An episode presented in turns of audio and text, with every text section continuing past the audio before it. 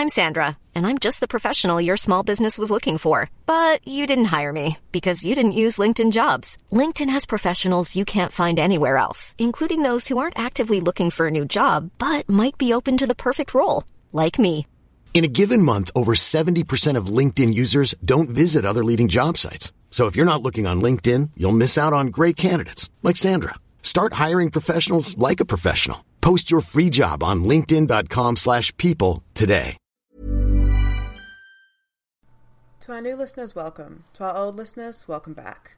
Another episode of Magical Education awaits you, but first we would like to say a few words. Nitwit, blubber, oddment, tweak. Podcast nine and three quarters topic of the week is what happens after the series ends.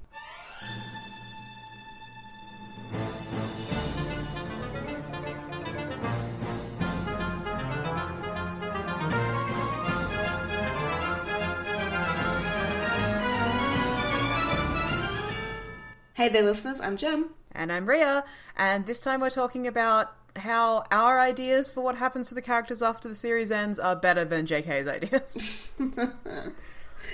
Alright, What else is new?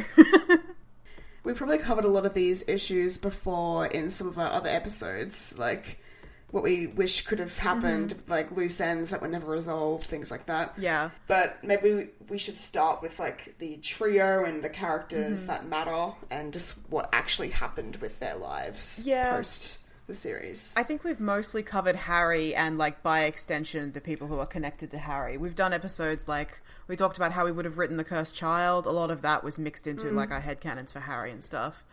But I really mm-hmm. wanted to go through, like, what JK has said happens to each character, or the characters that we know about after the series ends, and talk about, like, what do we think of that information? Is it good? Is there anything that we disagree mm-hmm. with? Probably yes. What would we have mm-hmm. done differently? That sort of stuff. So immediately post war, if we're starting with Harry and his friends, like I'll just do a brief summary of them. Yeah. So immediately post war, Harry and Ron help the Auror department round up the remaining Death Eaters. Hermione returns to school to complete her newts. Mm-hmm. Yeah, I'm fine with Hermione going back to school. That makes sense. Yeah, that fits with her character. Ron and Harry's work apparently like cleans up the Auror department and like all this sort of stuff. Yeah. I'm like, okay. yeah, so that's something that JK said. I arrange my information into like order of character. Are you going in like order of chronology? No, characters. Okay, cool. So, yeah, something that I have here from JK is the Ministry of Magic was decorrupted, and with Kingsley at the helm, the discrimination that was always latent there was eradicated. Like, that's not. All right. You can't fix a broken system by putting good people in charge of it, but whatever.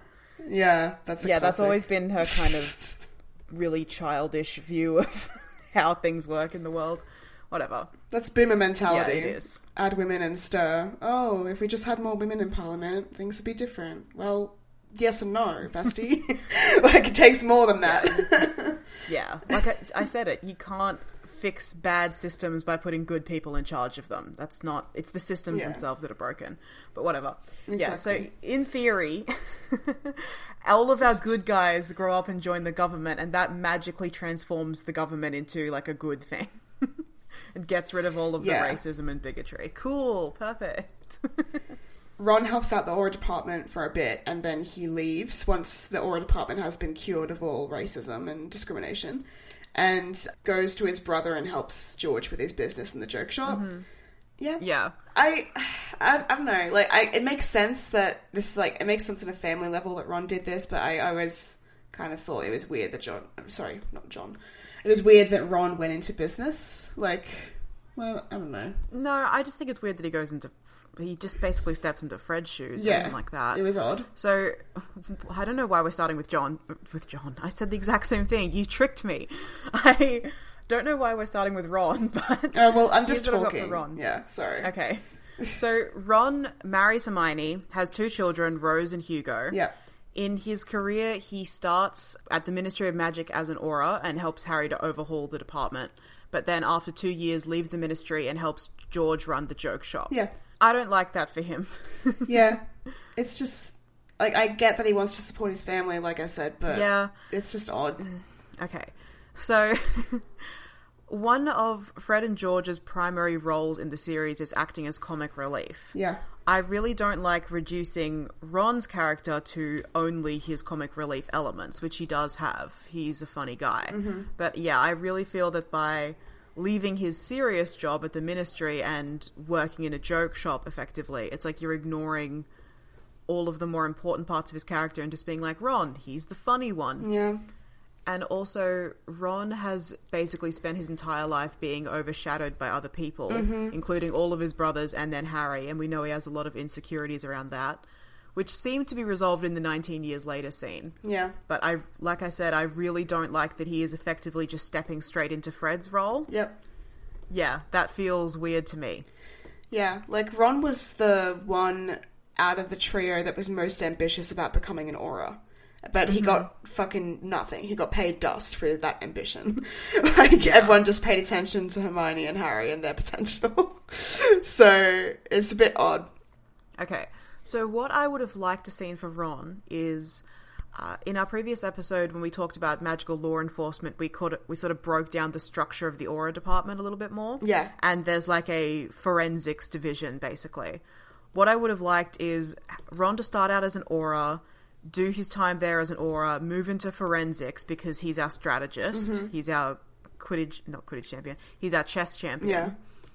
really, really make a name for himself there where he's separated from Harry because I think mm-hmm. he would have been incredibly attached to Harry when they first joined the department as aurors. Like they would have been partners and all that sort of nonsense mm-hmm. because it's like they're the dream team. They're the ones who defeated Voldemort together and hunted down Horcruxes. So I think moving him into a different section of the auror department will serve to separate him from Harry a bit and let him be more of his own person. Yeah. And then I want him to take over the auror department Yeah.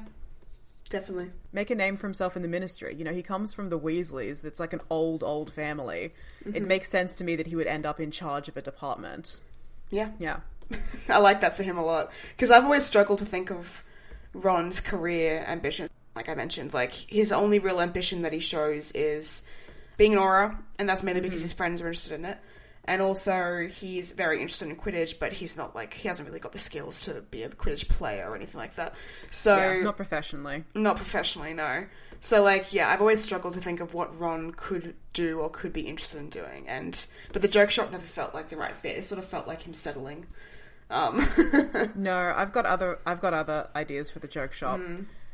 Yeah, I I don't. It really to me feels like in canon, it's like he follows Harry into the into the department, and then he's only there for two years. Like so, clearly he was never passionate about it, and then immediately just sort of falls into what George is doing. yeah. never felt right to me. Yeah, it'd make more sense if Percy became the joke shop head runner as well, because Percy's like, you know, Really? he- well, yeah, well, he's had his whole reformation. He's probably done with the government now, um, because he's like, nah, I'm not going back there. That led me down a bad path, and he's got the organizational, like, logical brain that he can bring to the business side of things. But no sense of humor. Um, so George can do all the design of the products and stuff. But Percy actually does have a bit of a sense of humor, as we know. Yeah. So yeah, you know, I think that he would like, you know, that'd be a good backup plan for Percy. That's great. I love that for Percy. Yeah. I've always thought of him as like going straight back into his senior undersecretary to the minister role, but now he's the minister is Kingsley. Mm. But I actually like him being like, you know, my blind faith in the government led me down a really bad path, and I need to like deliberately separate myself from that and start over. Yeah, that's great. I need to do something that's not harming people, that's bringing people joy, in fact. And I think that would suit him well. Also, he wants to help his family now that he's a more of a family guy because of everything that happens. Yeah, I like that as a yeah, as like rebuilding the bridge between Percy and his family, particularly George, who lost his other Yeah. half. Yeah. Yeah, I think that's actually great. I love Percy at the mm-hmm. joke shop. Wow. Should we talk about, I guess, Harry as our next candidate? Is we should have started Yeah. there, but whatever. He's not important. with Harry. we talked about him a fine. lot. We'll just go through the basics. What I have for Harry, I've broken everything down into like married, children, career, and then extra. So Harry marries Yeah. Ginny. His children are James. His eldest was born when Harry was 24. Oof, that's me right now. Oh, oh my god. Imagine if you had your first of three children right now. Oof. Actually, even younger because you'd be Ginny and she was 23. Oh, please. Yikes. Okay. so uh, James and then Albus and Luna. We know those guys pretty well. yeah. Albus and Lily. Yeah. In terms of career, he never returned to Hogwarts. He instead became an Auror, basically straight away, and was instrumental hmm. in changing the department. We've gone through this. At the age of 26, he's promoted to head Auror. So after Shit. nine years in the department, that would be, and two years after mm-hmm. James was born. He's the youngest to ever hold that position. He helped raise Teddy, who was mostly raised by his grandmother but spent a lot of time with Harry. Cut ties with Vernon and Petunia, but kept in touch with Dudley and would occasionally bring his family to visit. Okay, but those cool. visits were done more out of a sense of duty, and they'd sit in hmm. silence so their children could see their cousins. So it was really more about the next generation rather than Dudley and Harry. Yeah, okay, okay. Yeah. It's still something.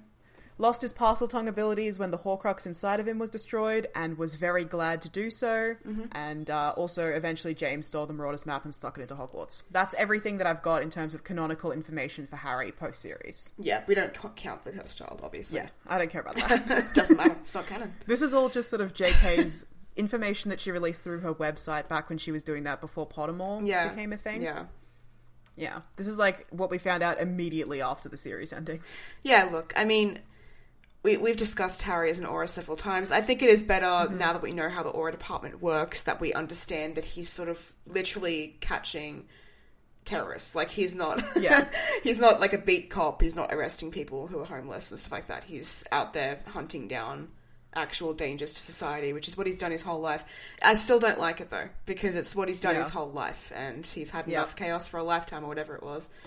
But no, Mm-hmm. apparently not. I definitely think that it makes sense and is in character for him immediately post the war. Yeah, definitely. Because it's like, you know, cleaning up Voldemort and the last of the Death Eaters, it's like this is kind of his duty. Like this is his life's purpose is getting rid of Voldemort. Yes. And Voldemort's reign didn't end when he died.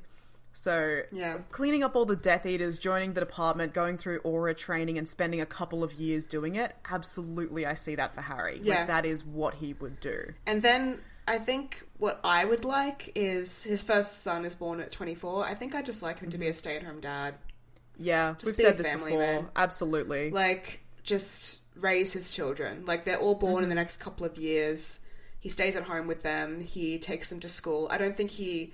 Like, I can see him in the future maybe considering getting a position at the school as a teacher, but not when the kids are there. I don't think he wants to Yeah. do that to the children because obviously that would affect everything to do Mm-hmm. with their development and stuff like that. yeah. because he's not just a regular guy. It's not like, oh yeah, you're Mr. Smith's son. No, it's the most important guy in the world, and oh, he's our teacher and he's your dad. It's a lot. No. Yeah. So stay at home dad. Yeah. When the kids when the kids are grown up, he might consider starting a position at Hogwarts. That's kind of how I mm-hmm. like to see his progression for him.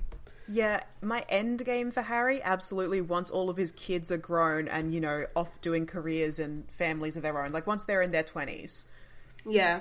my end game for Harry is that he does end up as Defense Against the Dark Arts professor at Hogwarts because of of course, Yeah, like of course. obviously. It's the best fit for him. of course. That's, that's what he was born to do. yeah. I think I've said before that another nice fit that I like for him is him taking over Florian Fortescue's ice cream parlor. This is such a niche thing, but I one of my favorite moments in the series is in the third book when Harry's just sort of chilling by himself for two weeks at Hogsmeade, not Hogsmeade, Diagon Alley, mm-hmm. before he starts school, and he's it's like the first time in his life that he's like independent, he's got money, and he's not like living under the fucking hierarchy of the Dursleys, or he's not at school, and he's just sort of enjoying Diagon Alley. Yeah. And something that he enjoys doing every day is going to Florian Fortescue's ice cream parlor and like having a rapport with Florian Mm-hmm. and doing his homework there and stuff. But then I think in like the sixth or seventh book, he notices that Florian Fortescue's has been shut down and trashed by the Death Eaters, Mm-hmm. and this like makes him feel a bit sad. And I'm like, oh, what if he reopened it? Like, or at least like funded it or Yeah. something for a reopening, you know? He's got the money. I love that. Okay. Here's my ideal for Harry. Yeah, yeah, yeah. finishes the war, joins the Auror Department, rounds up the Death Eaters, during that time reconnects and probably marries Ginny really, really young. Yeah. Uh, Ginny doesn't want to have kids immediately because of her Quidditch career. I'll elaborate on that when we do Ginny. Yes. But after, what is it, nine years or whatever, they have James. Yes. Oh, it's six or nine years. Can't remember. they have James and then the other kids. Harry having this moment where it's like, I'm sort of head of the auror department is within my grasp, but my first son was just born and I never had like family or parents or anything when I was a kid, and God, I want to give that to my kids. And him being like, fuck it, stay at home dad, hells yeah. Him spending the next like 12 to 13 years being like all about raising his kids. Then they get to Hogwarts age and they're out of the house for most of the year. I think that's the point at which Harry goes to Diagon Alley and either either gets a part-time job at Florian Fortescue's if that's opened back up again, or starts his own ice cream store. because he can set his own hours, run it whenever he wants, and like like you said, that was one of the first times that he was sort of independent and happy on his own. I like him recreating those memories. Yeah, yeah, I can see that. I mean, yeah, he'd have a lot of that spare time, like especially once all the kids are in school, and he'd be strolling around Diagon Alley as a rich man, and he'd like look at that old storefront and be like, "Oh, that's right, Florian." Yeah, you know what? I'm gonna I'm gonna put in the money into that business and get it running again. And like maybe he's like not there serving ice cream, but although I think that would be kind of cute. but like you know he's like the manager and he hires a couple of people to work mm. there and just sort of funds the business and stuff like that. I could definitely see that for him. I think that's cool. I think maybe even earlier than that. Like, I can't imagine that the storefront just sort of sat abandoned for like 20 odd years or however long it's been. Yeah, Like, maybe somebody else started it back up and Harry just sort of gets in as a partner. I was going to say gets a part time mm. job at the store, but realistically, like, he's got big money and he's a celebrity, so I don't know if he's doing Yeah. that. he could be like funding the store. Like Yeah, I think he probably would have done that even earlier because. yeah. Bring the kids along, have them sitting on the counter while he's serving out scoops to people. Yeah, Harry doesn't like know anything about business when he's a teenager, but he invests in the Weasley shop. And at some point, someone is going to have to explain to him that he's an heir to a potions fortune, and his money, his money isn't just like a static thing that's sitting there. Like he's getting investments. like Yeah. Maybe George will like if, if Harry expresses an interest in like buying Fortescue's or opening up Fortescue's, George will be like, "Oh, hey, well, you know, you helped me all those years ago. Let me give you what I know." And he and Percy come over and help him with that. Mm-hmm. And meanwhile, Percy's looking at Harry's bank account and he's like, "You realize you're earning money all the time, right?" and Harry's like, "What do you, what do you mean earning money? Like, like Ginny's money?" And Percy's like, "No, from your potion fortune." my what? Uh, you have all these investments, and like you know, you own the po- you know, company. Sleekeazy's potions invented by a grandfather. Harry doesn't know anything about his life. So I think that could be Yeah. a great help to him. So he does that while the kids are at Hogwarts because, you know, Ginny's got her stuff going on. We'll get to Ginny in a minute. Harry can't just be sitting around the house doing nothing. Although I do love that for him. Kept man. Take a break. I love that. Yeah, goes Yeah. traveling. you I think he I think he definitely he and Ginny do a lot of that once the kids have left Hogwarts. Once they're in their twenties and they're mm-hmm. doing their own thing. He and Ginny like Yeah. not retire quite because how old would they be by then? They'd be in their like fifties or sixties maybe? Yeah, Early fifties? 50s, God, I'm terrible yeah. at math. So I think that probably Ginny's gonna be retiring from Quidditch before then. Because wizards Yeah, most athletes. yeah, wizards yeah. live longer though, and they're tougher. So I don't think her. Quidditch career necessarily has to end after like five years or whatever. Yeah, yeah, I think she can keep going for quite a long time. yeah. So that's sort of like a soft retirement for them. that's when they can travel and see the world and blah blah blah. And at this stage, it's been a long time since the war, so Mm. some of that chosen one stuff has got to be fading from people's minds by now. Mm-hmm. And especially if he can get out of the country and go traveling, it's like Harry can actually be anonymous in a crowd if he goes to like America or Australia or around. Just get out of fucking UK. yeah, Harry's never been overseas, like as far as we know, beyond Horcrux stuff. No, not even then. Mm. No. yeah, no. Harry's never left the UK, as far as we can tell. no, not that we know of. Yeah, I, I wouldn't be surprised as well as if when they're both quite young and Ginny's at the start of her career in Quidditch, Harry would be going along with her to mm-hmm. international Quidditch events and stuff like that, and like Yeah. traveling at her side. So he would get a bit of that in his youth, and then like yeah, great retirement plan. Just he and Ginny fucking pack up and travel. Yeah. on a world tour. and then because wizards live for like 200 years or whatever the fuck, like Yeah, he's not actually retiring in his 50s like a muggle would. He's got to do some other No. stuff. So I think that is when he goes to Hogwarts and gets the Defense Against the Dark Arts job. yeah, yeah, And he does that in his later years. yeah. And what I especially love about that, first of all, it's the homecoming. Hogwarts was his first home. Mm-hmm. It's, you know, he was born for the Defense Against Dark Arts position. It's what he's done his entire life. Love him imparting that knowledge onto the next generation. Yeah. Great. He has the professional knowledge too from his time in the Auror department, as well as just you know his personal knowledge from fighting the dark arts mm-hmm. all throughout his early life. Of course. so, yeah, My favorite thing about it is that this would be a time for Harry to interact with huge groups of people who don't know him as the boy who lived. yeah, Because, first and foremost, all of this next many more generations of children, because it's been decades by now.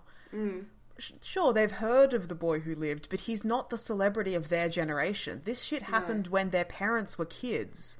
Yeah. Like, it's over for them. Nobody cares about the Voldemort War. Nobody cares about the boy who lived anymore. This guy is Professor Potter to them first and foremost. yeah, And I love that for him. I love Harry getting to interact with like classes and classes and years and years and years worth of people who know him first and foremost as Harry or as Professor Potter and mm. not as his celebrity persona. That's I'm what he deserves. Such a cute moment in my mind where it's like first day of another year at Hogwarts, and like one of the first years comes up. It's like, hey, I think I know you, and Harry's thinking like, oh, I'm gonna have to do the speech, you know, like Yeah. yes, I, I was the chosen one, blah blah blah. But the kid's like, did you invent that new flavor at Florian Fortescue's ice cream parlor? it's my favorite. And Harry's like, I did. That's me. That's my summer job. the ice cream parlor. it's treacle flavored. It's my favorite. uh, the kid's thinking he's so cool because he he has like partial ownership of a joke shop and an ice cream store. He's like the best professor ever. And then one day they go to history of magic class, and it's like also he defeated one of the greatest dark wizards of our time when he was seventeen. oh, But more absolute importantly, goat. absolute goat. He teaches Patronus several years before the curriculum demands it because he's a cool teacher. yeah, yeah. They can all get that skill in early. Oh, fantastic! Yeah. I love that for him. That's my dream for Harry. Do we want to do Ginny next or Hermione? Let's do Girl Boss Hermione. Okay, cool. So we know that Hermione goes back immediately after the war to school to attain her newts. She's the only one in the trio that does. that. Hermione then attains a high position in the Ministry of Magic, first through the Department Mm-hmm. of Regulation and Control of Magical Creatures. There she continues her work with SPEW, working for the rights of underprivileged non-humans such as house elves. And then she went on to become deputy head of the Department of Magical Law Enforcement, Mm-hmm. assisted the Minister of Magic Kingsley Shacklebolt in eradicating old laws that are biased in favour of purebloods, and along with Harry and Ron, she helped to revolutionise the ministry, Mm-hmm. ministry and reform the Wizarding world. Yeah. Uh, I've also got that she eventually becomes Minister of Magic, taking over from Yeah. Kingsley Shacklebolt, which answers an old question of ours that ministers, it seems, don't serve for set terms. It seems like they're just in charge until they get taken out of the position by whatever reason. Circumstance, or they just decide to step down. yeah, they either Yeah. quit or get fired, but they don't have to get re-elected every so so many years. Because Yeah. Kingsley Shacklebolt holds the position until Hermione's ready for it. Yeah, I, I kind of like. I don't know if it's my favorite alternative for her, her becoming Minister of Magic, but it is. It does make sense, and I think Yeah. I could really see it happening. So mm-hmm. yeah, Yeah, I don't have much here that I want to complain about realistically. Her Yeah. going back to school, obviously, of course she did. I love that Harry and Ron were both like, eh, Nah. I've had enough school. but of course, that's what she did, and I love that she initially pursued her passion for like bringing justice to underprivileged minorities, basically, in the Department of Regulation Control of Magical Creatures. I imagine she did some work with werewolf rights there as well. yeah, absolutely. And yeah, then eventually ends up in Department of Magical Law Enforcement, and then beyond that, Minister of Magic. Like, Yeah, seems like a solid- for Hermione. Solid trajectory for her. Yeah. yeah, absolute girl boss material. You know, she she did it. Yeah, Um, of course she went into politics. She's got Yeah. such like a strict sense of right and wrong and justice. Like, of course she wants to bring that out to the rest of the magical community.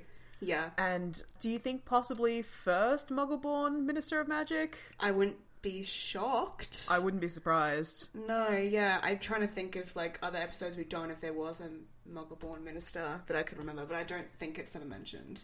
Yeah, there's not one that I know off the top of my head. It could very much be that way. Certainly, there's been plenty of women, but um, she Yeah. might be the first Muggle-born. So, yeah, Yeah, love that for her.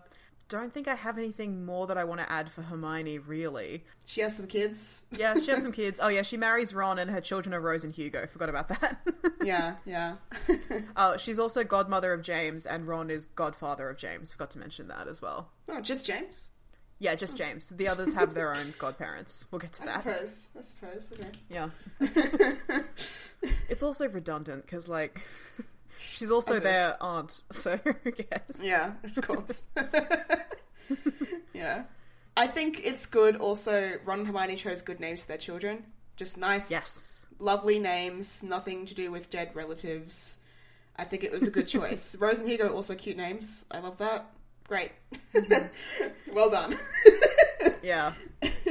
Those two really strike me as names that work for your entire life. yeah, they're fine.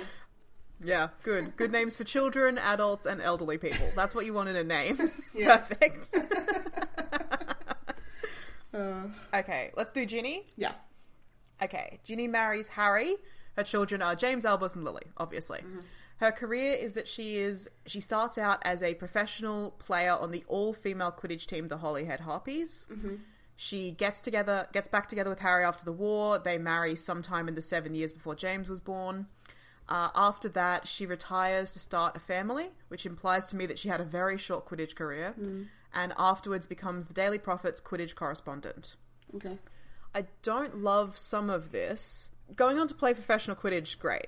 Yeah, I don't love that she has to retire to start a family. Yeah, Harry can do that for her. Like obviously, like, you know, she, she like I get like wanting to stay home with her kids for a bit because obviously like she's it's her children. But like yeah, of course. Being a Quidditch athlete, yes, you'd have to train regularly, but like how often are there Quidditch matches?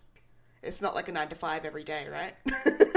like you I don't know. I think you'd think it'd be more flexible in terms of if you have caring responsibilities. I definitely think she can take a year or two off if she wants to. Of course. And all of her children are born very close together. Yeah, and then in our like fantasy scenario, our best scenario, Harry's a stay-at-home dad, so definitely Yeah. she could stay home for the, that time that she wants to, which in those early years and stuff. But like, Mm-hmm. she shouldn't have to retire from her career. Like, Yeah, you know, I don't think she needs to. yeah, And like I said, wizards are tougher and they live longer and like Yeah. they have kids so fucking young. Yeah. It's wild to me that she has a Quidditch career that lasts what like 5 to 7 years or something. yeah, Yeah. yeah, That seems crazy to me. Yeah. So I do love her as what would she be? Chaser, chaser for the Holyhead Harpies. Mm-hmm. I want that to last a lot longer for her while Harry is doing the kid stuff. Yeah. Because also, like Harry had no family, Ginny had a huge family with a ton of kids running around. Yeah.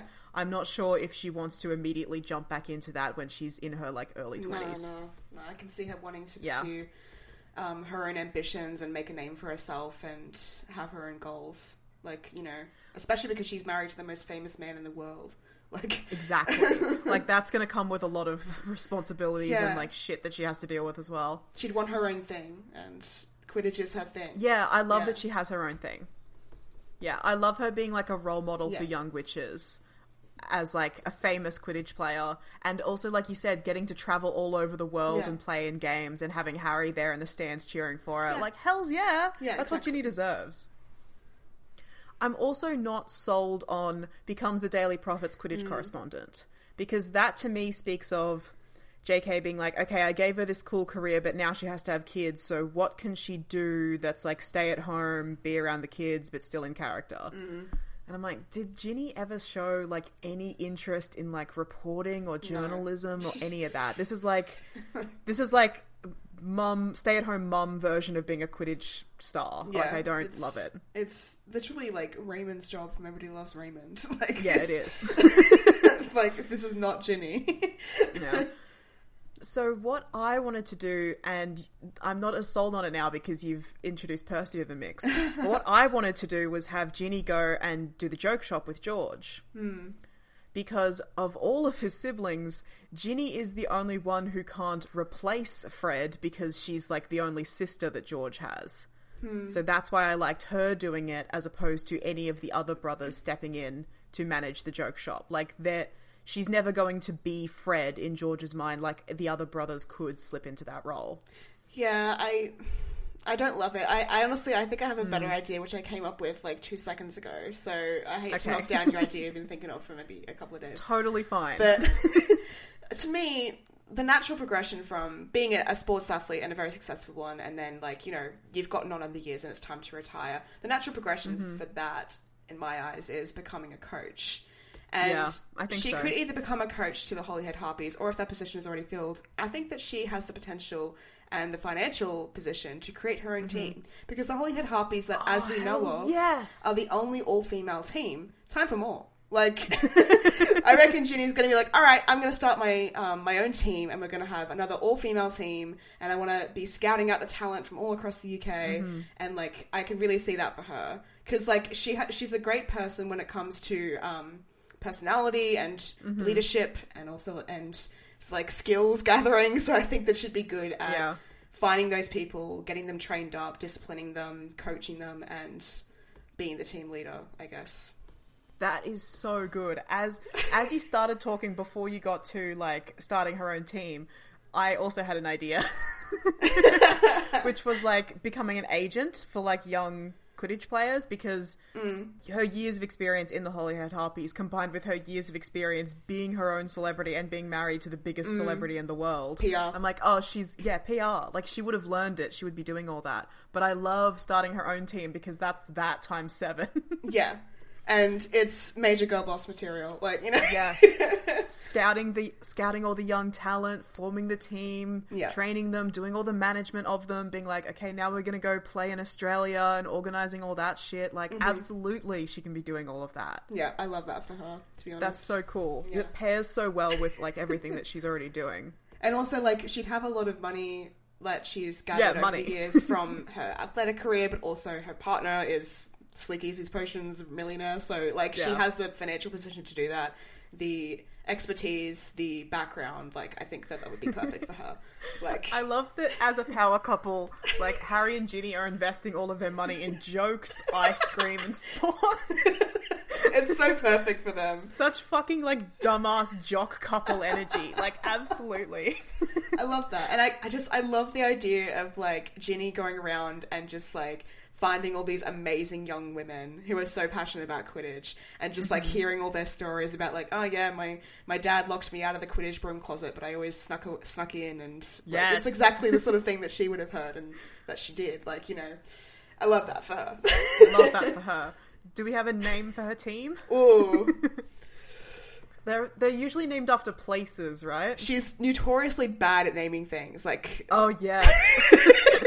Pigwidgeon, Arnold, all their children's names. Maybe we should leave the naming of the team to Harry, or no, Harry's worse. oh god, they're probably going to be a very badly named team, but very awesome team. Yeah. Oh, they'll probably be like the screaming puffkins or something. Something stupid. yeah. Fuck yeah. I love that for her. that's Oh. great. Okay. Okay, so that's the main trio plus Ginny. Next up, I've got Neville. Let's look at Neville. Okay. Neville marries Hannah Abbott, has no children. Mm-hmm. As his career, he also becomes an auror for a while, which I that was so out of left field for me.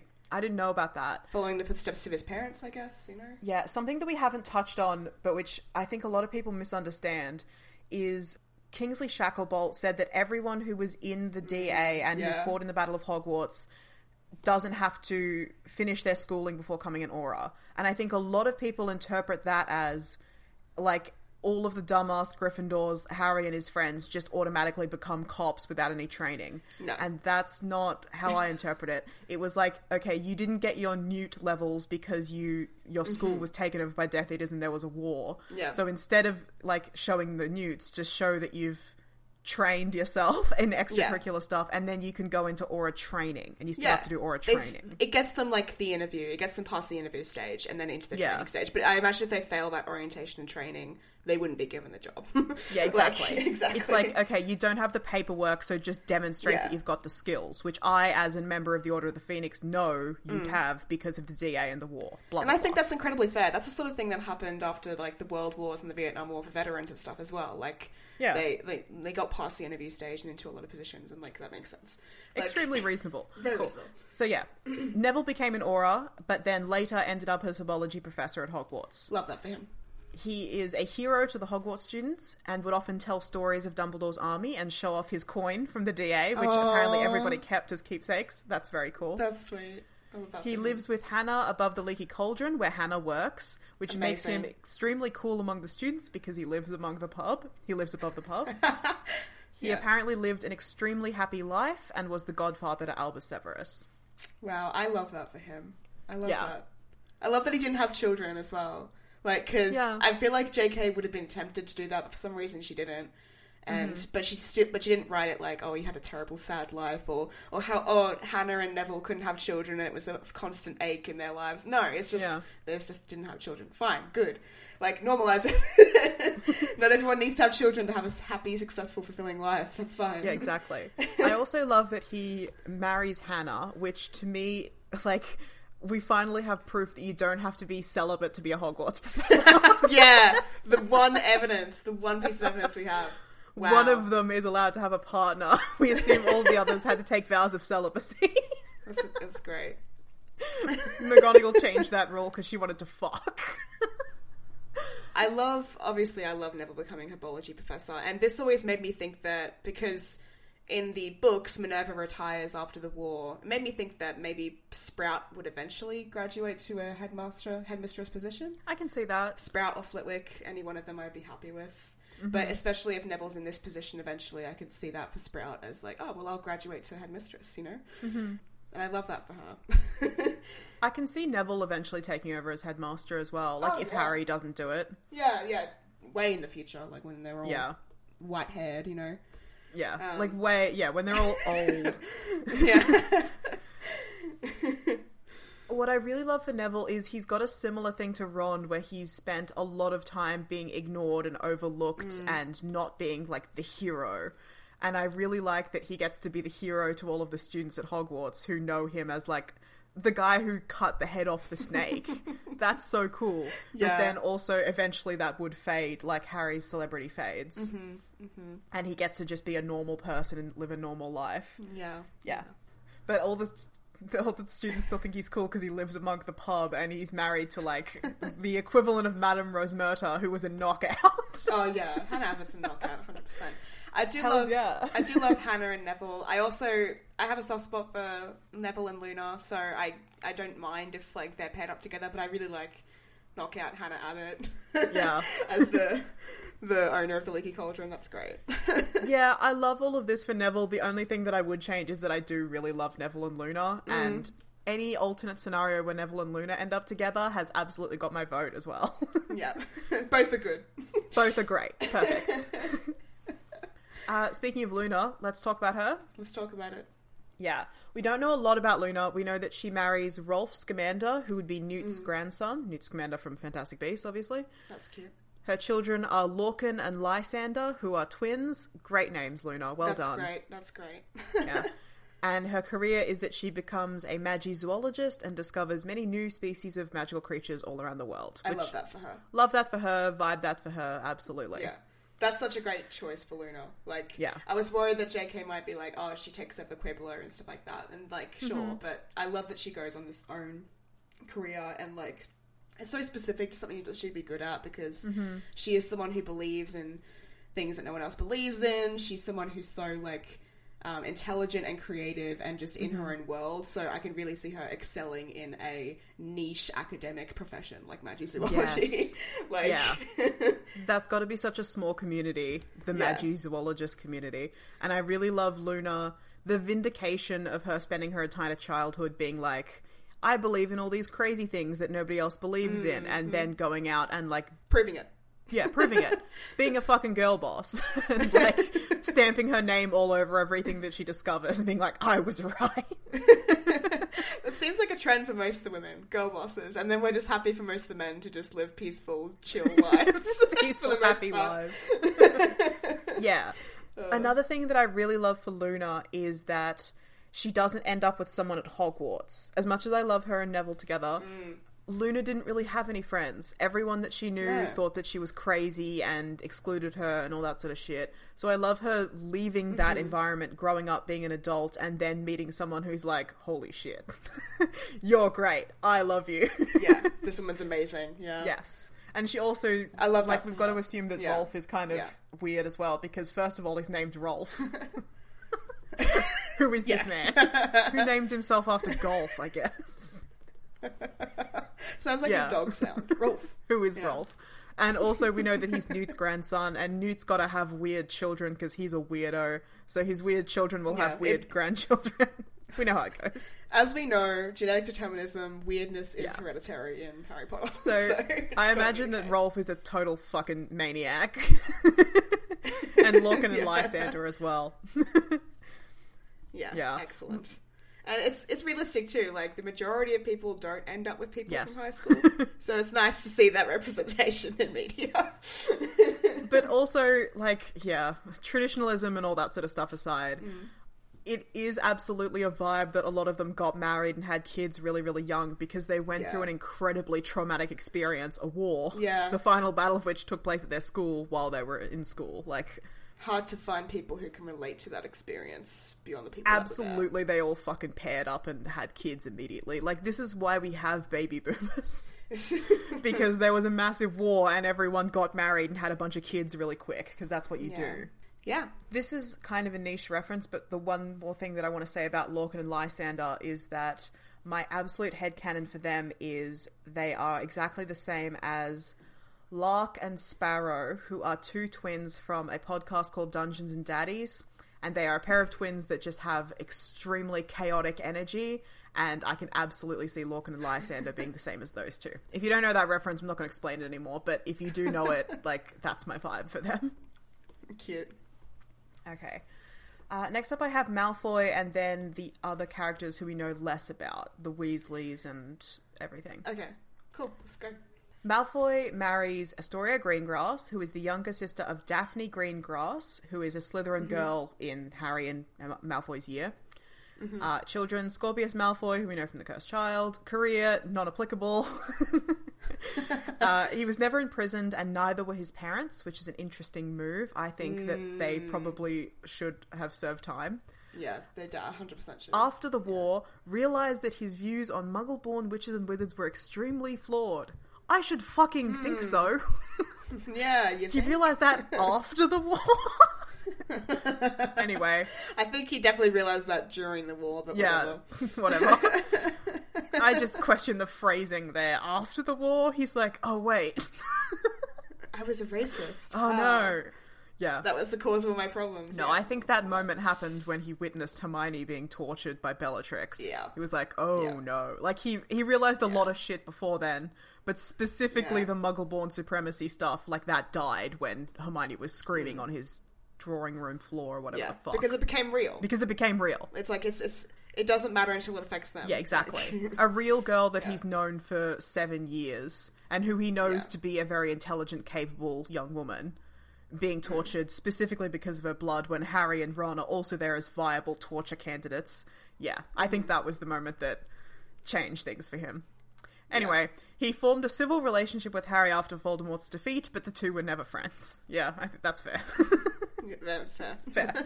I, look, I can ship Drarry all day, but in canon, no. They, they were never friends.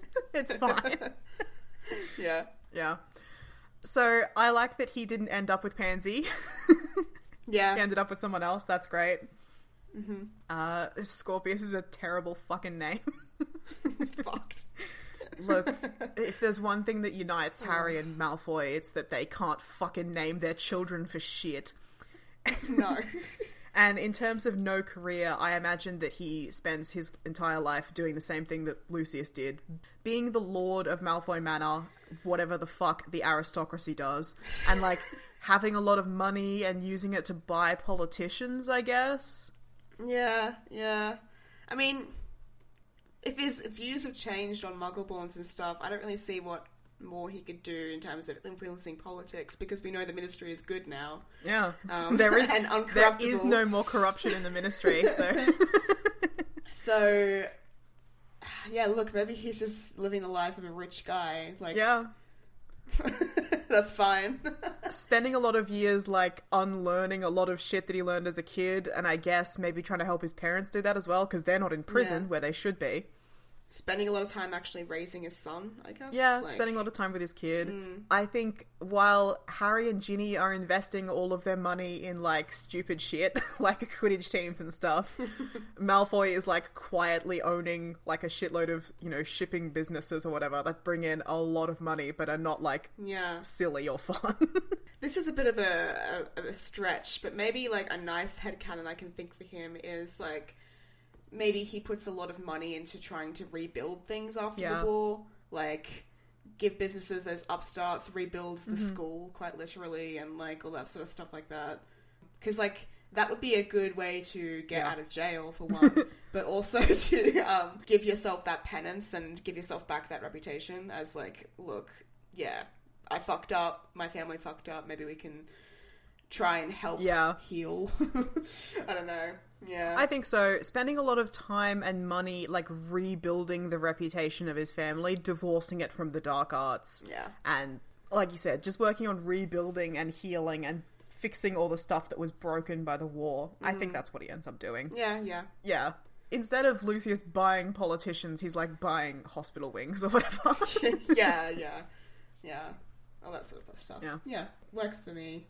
Yeah, I see a lot of because I read a lot of Drarry fan fiction. Obviously, I see a mm. lot of stuff where it's like you know Draco becomes an unspeakable in the Department of Mysteries, or he gets a job as a hmm. healer at St Mungo's, and it's like mm, Bit I can- stretch. I can see him doing a career type thing when he's younger after the war, like spending the hmm. immediate years after the war recovering. But then, if his parents aren't in jail and they're busy doing their own thing, like spending some time being independent from them and doing his own thing for a while and trying to like mm. figure out who he is as an adult, and something like a healer, yeah, great, whatever. Yeah. I can also see him getting the fuck out of the UK for a while and going somewhere else. I don't think a healer is. No, I don't think he has the aptitude for it. Like, he hates people. Like, it's not Yeah. the vibe. Yeah, unspeakable is more in character. yeah, maybe. Yeah. Hmm. Uh, he fixed the magic cabinet. Like he's obviously pretty good with magical true. theory. You're right, yeah. Did take him a year though. Yeah. Look, Yeah, it's his first but- time. he was 16. He was sixteen, and it's it a very complex thing. and it was a very extreme situation. He was under a lot of stress. yeah, look. Maybe he becomes like a tinkerer, you know? One of those people that makes magical objects and artifacts. Yeah. Realistically, I think he just spends his entire life being a rich person. Whatever it Yeah. is that rich people do, drugs, I guess. Yeah, no, it's like all those videos you see where it's like, oh, what do you do for a living? It's like, oh, I'm rich. I'm rich, I don't do anything. It's He's, like, a, oh, he's an influencer. oh, God. okay, enough of that. Let's talk about the Weasleys. Sure. So we don't have a lot of information on most of them. I'll start with George because we have the most for him. He marries Angelina Johnson. Mm. His children are Fred and Roxanne. Mm. Uh, in terms of career, never truly got over the death of Fred. That's the first thing it says under career. Great. Struggled to cope as the joke shop continued to grow in popularity, leading to him eventually enlisting Ron. Which would that only took two years, so Okay. there's things to change with George. Don't love that he marries Fred's uh, ex girlfriend. It's just bad. It Like, no wonder he can't get over it because he married his brother's ex girlfriend. Yeah. And she married the person who looks and in all aspects is completely identical to her dead ex. Yeah. It's grim. It's very grim. That was a truly bizarre choice on JK's part. It was really just like, well, I've got to pair George up with someone. Who do I know? Ah, Fred had a girlfriend, but never George. Well, terrible. No good. This is going to come so out of left field. I'm going to pair Fred up with someone and you're going to react to it. Pair alright? George up with someone. George, yeah. Yeah, yeah. Sorry, I'm going to pair George up with someone. Let me know what you think. Cho Chang. Ooh, all right. Show you're working. Well, they both suffered trauma, Yeah. like as everyone that went through the things that they went through Mm-hmm. did. I think also uh, they can bond over the fact that like George can still provide a laugh, and I think Cho Chang needs that. Like, Yeah. from what we know about her dating history, I think she could have used someone who could sympathize and empathize with her, but still give her that distraction and that laugh. Mm-hmm. Which I think you know wasn't available to her. Yeah. I just think that that's a cute idea that Cho and George end up together. That's fun. Yeah. In terms of like people who we see deeply, deeply traumatized and affected by loss to the point at mm. which it changes their whole personality. We see Cho Chang go through that, and Yeah. we don't see it happen for George because obviously the book ends. But I imagine it was like the loss of his brother. It says it right there. Never truly got over the death of Fred. Of course he didn't. Yeah, he was part of a whole. Like he was never his own person without Fred. They were never apart their entire lives. It would never be the same. Like, Never be the same. I think a much better way to heal from that would be to take steps to, you know, move Distance on, yourself. distance yourself. Like, obviously, if Percy helps him out in the shop, that's a very different person from Fred. Mm-hmm. But he's still there to support the business, and that's good. And then if he marries someone who's not his brother's ex girlfriend, I think that would be good for him as well. Yeah, I think so too. I think he needs someone very, very different from Angelina, who Yeah. he spent a lot of time with on the Quidditch team and was very close with Fred. Like, I think he needs to be with someone who is not going to be constantly thinking of him as an extension of Fred. Exactly. Yeah. And like you know, they both have the shared like they both play Quidditch. Like that's something that they can bond over as well. Like, Mm-hmm. Yeah. Love you know, the Quidditch. I can see Fred being like, "Oh, my sister's competing in Nigeria. Do you want to come next weekend?" And Cho's like, "Yes, I would love to see Yeah. that." Like that's a great idea. Like, you know, And also, like, they were both in the DA and both went through the battle. Like, they went through a lot. Not Yeah. together, but they went through a lot of the same stuff, which means they can understand each other. yeah, I like that for them. I like that for them. I'm picturing several extremely, extremely awkward family Awkward. dinners. Yeah, Harry and Ginny do not approve of Fred's new girlfriend. Ginny especially. Like, I think Harry would be like a bit uncomfortable and awkward with it, but we'd try and be like nice about it and try and be supportive and just like, yeah. But I think Ginny would be kind of gross about it at first. Yeah. but- I Oh, think well. so. Ginny's going to be extremely toxic, like Yeah. Mrs. Weasley sending Hermione the terrible small egg because she read rumors about her in the paper. Like that's the vibe that Ginny's giving Cho at first. yeah. And I think how Harry deals with it depends on when it happens because I don't think George is really up for dating immediately post battle, No, so it's going to be I several think years. I can see it like a decade after the battle ends. Like Yes, absolutely. Cho and George reconnect somehow. I don't know. Maybe even like later than that. Like Cho becomes like a single mom, comes to the joke shop with her kid. Yeah, I like that. Like you know, sparks fly. Like Yeah, I like that. I, can really like that. George not settling down and having kids immediately because while the Yeah. others are ready to move on from what happened and like grow and form a new life, he isn't for a long, long He's time. not. No. And so he just sort of pours himself into his business with Percy, rekindling that brotherly Mm-hmm. relationship with Percy as well. And then yeah, years pass. Cho comes in with like a very young kid, not like an older kid. Like maybe she's like, like you know, she's got a daughter who's like four or five. Mm. Yes. You know that sort of vibe. Sparks fly. Their eyes meet over the counter. I don't know. Something happens. you guys are at the fanfics. Go on. I actually love that. I love that for George. That's great for Yeah. him. I know it's sweet, isn't it? I love I'm him- really proud of myself for that. Yeah, well done. You did it. Spending a long time on his own, like a decade or more on his own, I think Yeah. is great for him. Well, he has no choice. he It's- has to it's learn what's how to deal with it. Yeah, learning how to be on his own before connecting with someone, and then stepping into a Mm-hmm. role where he gets to be a stepdad and he gets to be the fun, silly parent for a while. Yeah, Before yeah. then having a child of his own and having to be like, okay, now I've got to be serious parent as well as sil- silly parent. And yeah. Yeah. I love that. love Mixed that. family with Cho. Fuck yes. This is great. Jem, you knocked it out of the park. I did it. you did it. you know, maybe they have another kid once they're married or before then. I don't know. Like, you guys work with it. You've got the seeds. Yeah. Uh, I, Yeah. I cannot fucking get over. Like, Ginny and Cho eventually are going to have to work through their shit. And it will Mm. be easier because they're older and everything's fine. Ginny's going to be less insecure. and you know, it's been years. Yeah. It's been so many years. Like, I think maybe they'll even like have like a couple of the first times that they meet as couples will be awkward. awkward. but then they'll actually just sit down and talk it out and be like, you know what, this is so dumb and it's so funny. Yeah. all the shit that happened all those years ago, Yeah. And they'll actually become kind of besties. I love that for them. Oh, I think they will. Um, they'll become best yeah. friends because they'll bond over Quidditch. Because when this is happening, Ginny will still be in her professional Quidditch days, according to us. Yes, and let's yeah. give Cho Ginny's job as Quidditch reporter. That's what she can be doing with her time. Yes, that's what she's doing. Oh, this Yes. is great. yeah. Ooh, I love that. Yeah. Perfect. They become besties. They can go on double dates. Love it. It's Yeah. great. This is really nice. Oh, I love this. I want to read the fanfic now. Someone write it and send it to yeah. me. Yeah. Also, I really love that you put Percy in the joke shop because now Ginny doesn't have to work in the joke shop. yeah, I don't want that for her. No, Yeah. she's got she's got higher horizons to head for. You know. Fair enough. You're right. I was wrong. okay. Uh, we'll skim over Percy because Percy becomes an official at the ministry. No, he doesn't. He works at the joke shop with George. No, he works in the joke shop. Marries a woman named Audrey and has two daughters, Molly and Lucy. oh, that's sweet. I like that. Yeah. I love that Molly got a shout out in her grandchildren. Good. Actually, It's what she deserves. oh, sorry. We should step back to Fred and Roxanne. Oh yeah, yeah, yeah, I still see George if he has a ha- if he ever has a son naming him after Fred. yeah, yeah. Yeah. I'd even prefer like if he has a daughter and names her like Frances or Frederica or something like that. Some sort of Yeah. homage. Freddie. Yeah, Freddie. That's a that's a girl's name. Yeah, exactly. Yeah.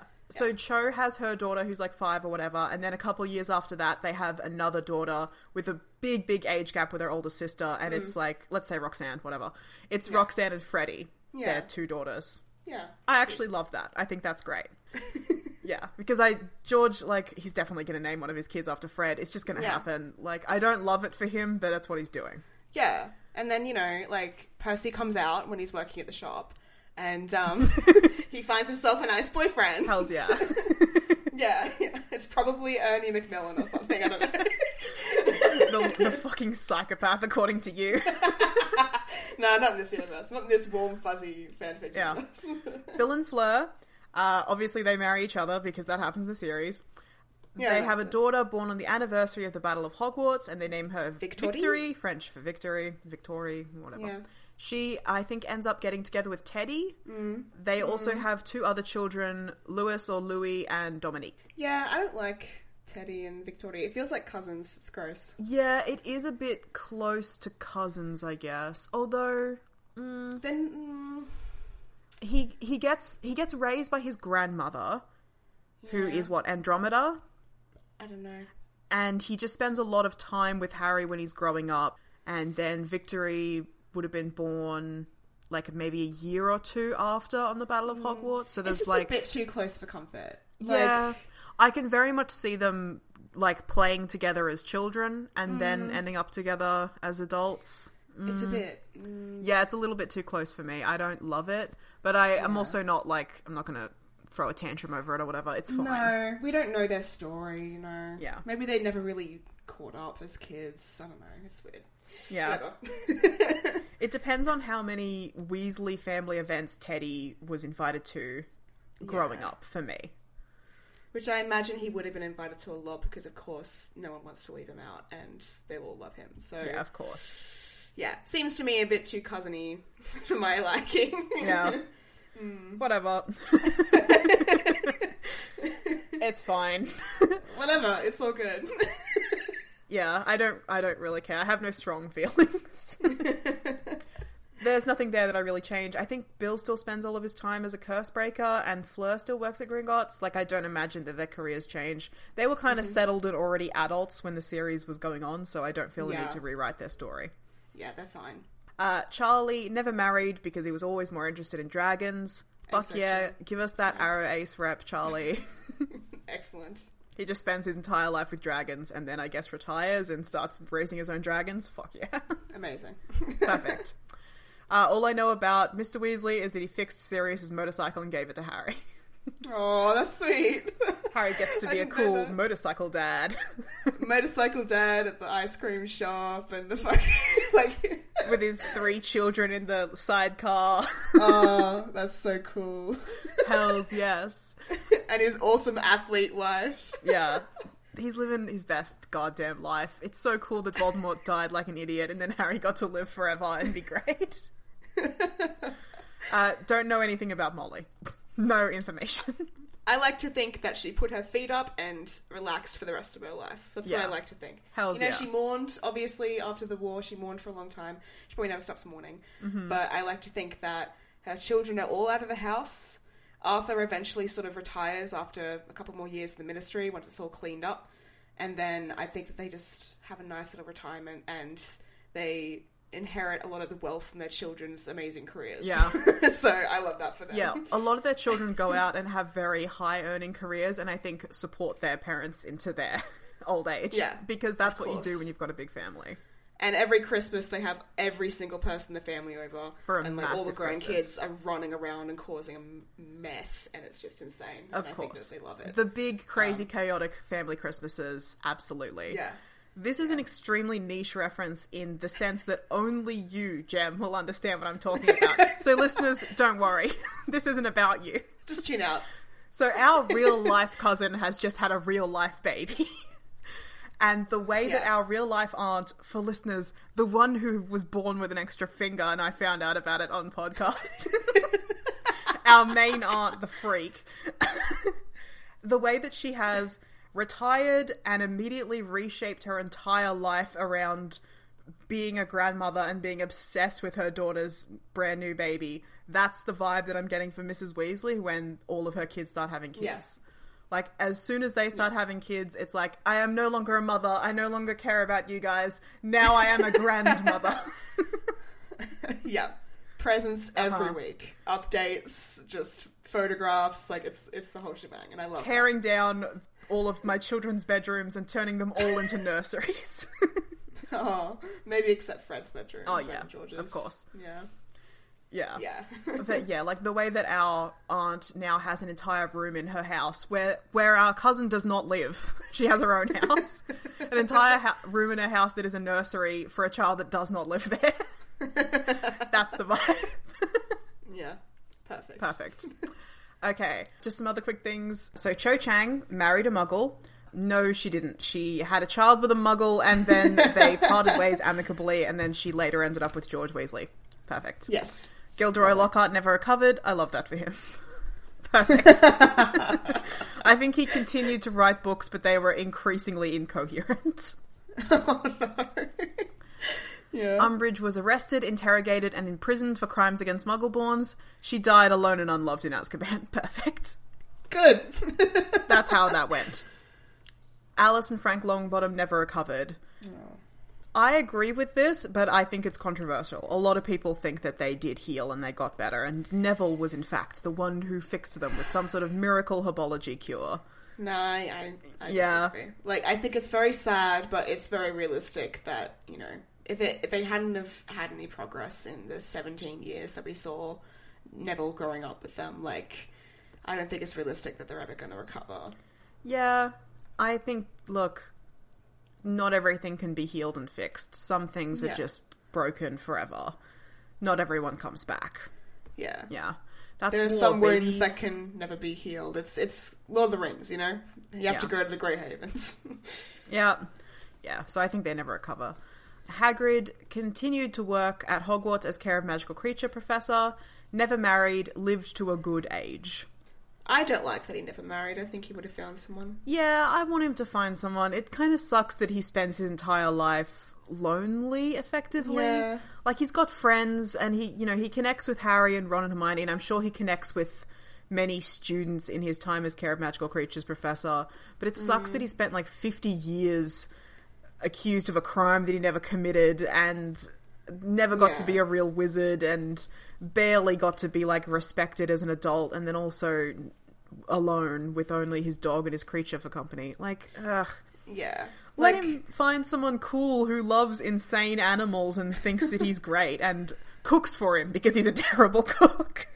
yeah, like obviously it's not going to be Madame Maxime. She's a No. classy lady. She's not going to be doing all this sort of stuff. But yeah, I, I like the idea that Hagrid found someone. Just invent an OC for him, you know. Yeah. it's good.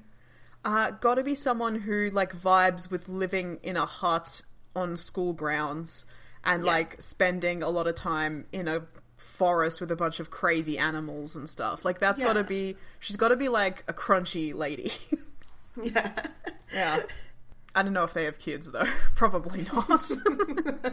look, you never know. you never know. Maybe.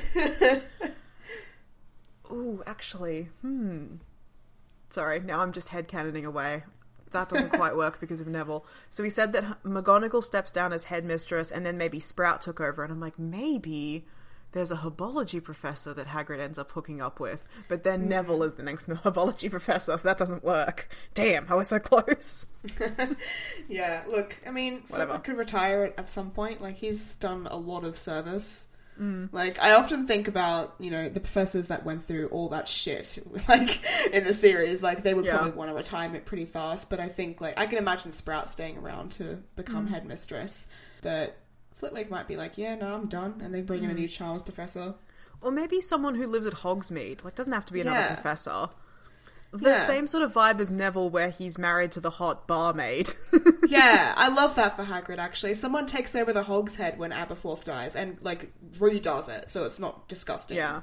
Like Makes it nice, but nice for adults because a lot of the businesses in Hogsmeade cater to the younger crowd because they're right next to Hogwarts. This is Yeah. a place where it's like no underage people. This is for adults, but it's nice. yeah, and also ghouls and creatures Yeah. welcome. Like we, we we welcome everyone here, and it's very adult Mm-hmm. scene. Like you know, like a smoking bar. You can smoke at the bar.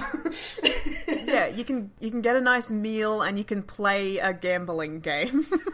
yeah, Yeah. yeah, yeah. I love That's that. the vibe there. And someone who works there or who owns the place or whatever and is like, fuck yeah, it's so cool that you brought some kind of horrible snake thing in the pocket of your coat. Please show it to me. I love this guy. yeah. yes. Exactly. I love this for Hagrid. Perfect. Actually, let's think up a story. So, like, someone comes. I love that you started out being like, make it make it OC, do it yourself, listeners. But now it's like, no, Now now it. we're invested. So, like, what will happen is someone comes to the Hog's Head and they claim to have some sort of like magical creature in their pocket or some sort of egg or hmm. something, but they're lying. And like the people that are really invested in this is Hagrid, who maybe bought it for like a quite a reasonable uh-huh. sum, like maybe an exorbitant sum, and the person who was like at the bar during the deal and doesn't want any shady business going on their bar, like mm-hmm. doesn't want someone being swindled, right? So they sort of get into But this their invest- heart goes out to the egg and the creature inside of it, and they want it to be raised by a good person like Hagrid. So they're like, oh no, conflicted. Yeah. Oh no, I was thinking more like like Hagrid was given a chicken egg or something. Like he was swindled. Yeah, that's what I'm thinking Yeah. as well. So Hagrid has this Yeah. chicken now, but also the person who was at the bar who saw this all go down and was there like facilitating the transaction by giving them like drinks and all that sort of stuff is like, you know what, Mm-hmm. this was wrong. I don't want any like swindling going on in my business. We're gonna find this guy together. We're gonna track them down and make sure that they reimburse you or that you actually find the creature that you wanted, you know? Like that's the sort of vibe Mm-hmm. I'm, I was picturing, you know? Love that. Because Hagrid wouldn't have the confidence to go after someone that, like himself, but he needs that person to give him that push. Like, no, you deserve better. Like, you know. Yeah. okay. So just some other things about Hogwarts. Minerva became headmistress and then we imagine retired. I don't think immediately after the war. Probably she oversaw the castle being rebuilt and everything like made sure everything was back Yeah. to the way that it should be and then served a few years and then was like, actually I'm out. I think, like, literally, she made sure everything was back into working order, got rid of the house system, and then retired. That's what I like to imagine for her. yeah. Um, Oh, probably. I don't imagine she gets rid of the house system and then immediately retires. Like, gets rid of the house system, make sure that everything's working perfectly, and then is like, everything's great, we're all running smoothly, I'm out. yeah, peace. Bye. Yeah. Harry made sure Snape's portrait was hung in the headmaster's office, uh, but he never spoke to it. Whatever. That's Neville's fine, taking that down. Neville's taking that down. Neville takes it down. I love that. Hides Fuck it behind yes. some sort of broom closet or something. Hells yeah. I was so torn on whether Harry should be headmaster or Neville should, and now I'm committed to it being Neville. Oh, absolutely. Especially if Harry's like in his later life becomes defense against dark arts teacher. Neville Yeah. graduates to headmaster and takes that shit down. He's like, nah, bye. Yeah, I I love Neville and Harry being co-workers for a while, but Neville's been there for a lot longer. Mm. And Neville's the boss. yeah, and when the headmaster headmaster position rolls around, it's like, oh well, Harry will take it obviously because he's the boy who lived, but he's kind of like, I'm sick of being in charge of things. no, no. I, I just want to vibe with my children. I don't want to manage everyone. I want to be a teacher. And mm. Neville's like, my time to shine. I'll be headmaster. And the first thing he does is take down Snape's portrait. and he and Harry have many bitter arguments about it. But he's like, Harry, he tried to poison my frog in front of me. Fuck this. No, I'm not Harry- having him hovering over me, insulting me all day. Harry, at the end of the day, who's headmaster? Yeah, Yeah. that's what I thought. Back to work, Potter. if you talk to me about this again, you're fired. Oh. I love that for him. Snape's portrait gets stuck in a fucking closet somewhere and doesn't go back up while Neville is headmaster. if you love the portrait so much, Harry, put it up in your own fucking office. It's not going in mine. yes, and then Harry immediately backs down because he's like, he, like, ah, mm. he doesn't Yeah, want the portrait in his office. he just wants it up in the headmaster's office, and Neville's like, you don't have to sit in the headmaster's office all day while it's up there being like, fuck you, Longbottom. yeah. yeah, no good. Perfect. Love that. They probably do a compromise and hang it up in the Slytherin common room Yeah, somewhere I or think something that's like that. probably a good compromise. It Fair yeah, compromise. it's the Slytherins have Yeah. to deal with it. oh, except the house system's abolished. Whatever. I'm I'm sure the common Whatever. room still exists. Hang it up in the potions classroom. No, that's worse. The, the potions headmaster's getting a fucking ring through. There's no good solution. Broom, closet, it is. Fuck it. Still, if it's in the building, he can still visit other can go, places, and. Hmm. other people can visit him. He and Dumbledore trapped together forever in this liminal space that they've created. Fuck yeah, Yeah. it's what they deserve. Firenze, welcome back to the herd. Perfect. Curse on the DADA position Oh, nice. broken. We know that because Harry's working in it. Cool. I think that was everything. Oh, the only other thing that I had was Dementor is no longer used by the Ministry because Kingsley Shacklebolt is the Minister of Magic and he fixed everything. Whatever. Who gives, Hmm. who gives a shit? Reforming Azkaban would be an episode on its own and we don't have the time for that. Yeah. So, I love that we fixed so much. Yeah. Everything's wrapped up in a nice little package then. I love that of everything, like the only one that we didn't really feel the need to mess with at all was Hermione. Yeah, yeah. We did very little Yeah. with her. Like, I think she's, She's fine. Like Yeah. we built on the others in interesting ways. Like even with Neville, where we just mm. promoted him to headmaster, and we completely rewrote Harry, Ginny, and George, and Ron and Percy. And yeah, Percy. but for Hermione, it's just like, yeah, what? She's girl bossing. what do you need? Of course, next Minister of Yeah, Magic. nothing yeah, more to say. yeah. Oh, I think. Oh, I skipped one thing, which was that Luna, I think, ends up being the godmother of Lily Luna. Okay. Hmm. Interesting choice when Fleur and stuff are right there, you know, more closer to the family. But Yeah, Oh, but well. she's named after Luna. Whatever. oh well. Okay. Any other final thoughts on things that happen after the Harry Potter series ends? No, I mean we've talked a lot about the Muggle worlds and the separation with Muggle and magical, but I think Yeah. that's not even. I'm not interested in that. I'm looking at the characters and the immediate changes, and I think obviously there's major government reform. It's nice that the prison system is abolished as it exists. I think you know everyone who was a Death Eater should have gone to jail, but that's just me. Mm-hmm. Um, Yeah. but obviously trials and then jail periods depending on the you know Yeah. severity of their crimes and how old they were. I get it. Yeah, I would. I I- would make yeah. like some ex- exceptions for people who were underage when they were initiated into the Death Yeah. Eaters, but even still, there should be some sort of punishment. Like, I don't think Draco gets off scot free with nothing happening to him. No. And now that there's no Dementors, it's not like a life sentence. Yeah. You know? Like you can send someone to jail for a year or two. They do their time. They serve their punishment. And I'm hoping, like with the reform in the jail in the system, like it actually is uh, like a, like you can recover Yeah. from that. Like you know, like it's fine. Um, You're not condemned to a prison of your own mind. It's just like an actual Yeah. prison, like in the Muggle world, where you can go to prison and serve time and then be released and theoretically rejoin society and be fine. I know, Yeah. look, I'm stepping onto a whole massive issue there, but theoretically, it should be Mm. fine. I mean, this is a theoretical future where the government isn't corrupt anymore. So maybe they're making the prison system not corrupt and fucked Yeah. up either. Who knows? Yeah. Anyway, we we can't start talking about the prison system. It- yeah, it's too much. It's too much. How do you imprison magic people when they can teleport? Whatever. whatever. So, um, yeah, I think obviously, like you said, we did a lot better with some of these characters in terms of their, their love lives and their career development. So, mm-hmm. yeah, we did it. We fixed it. Hey.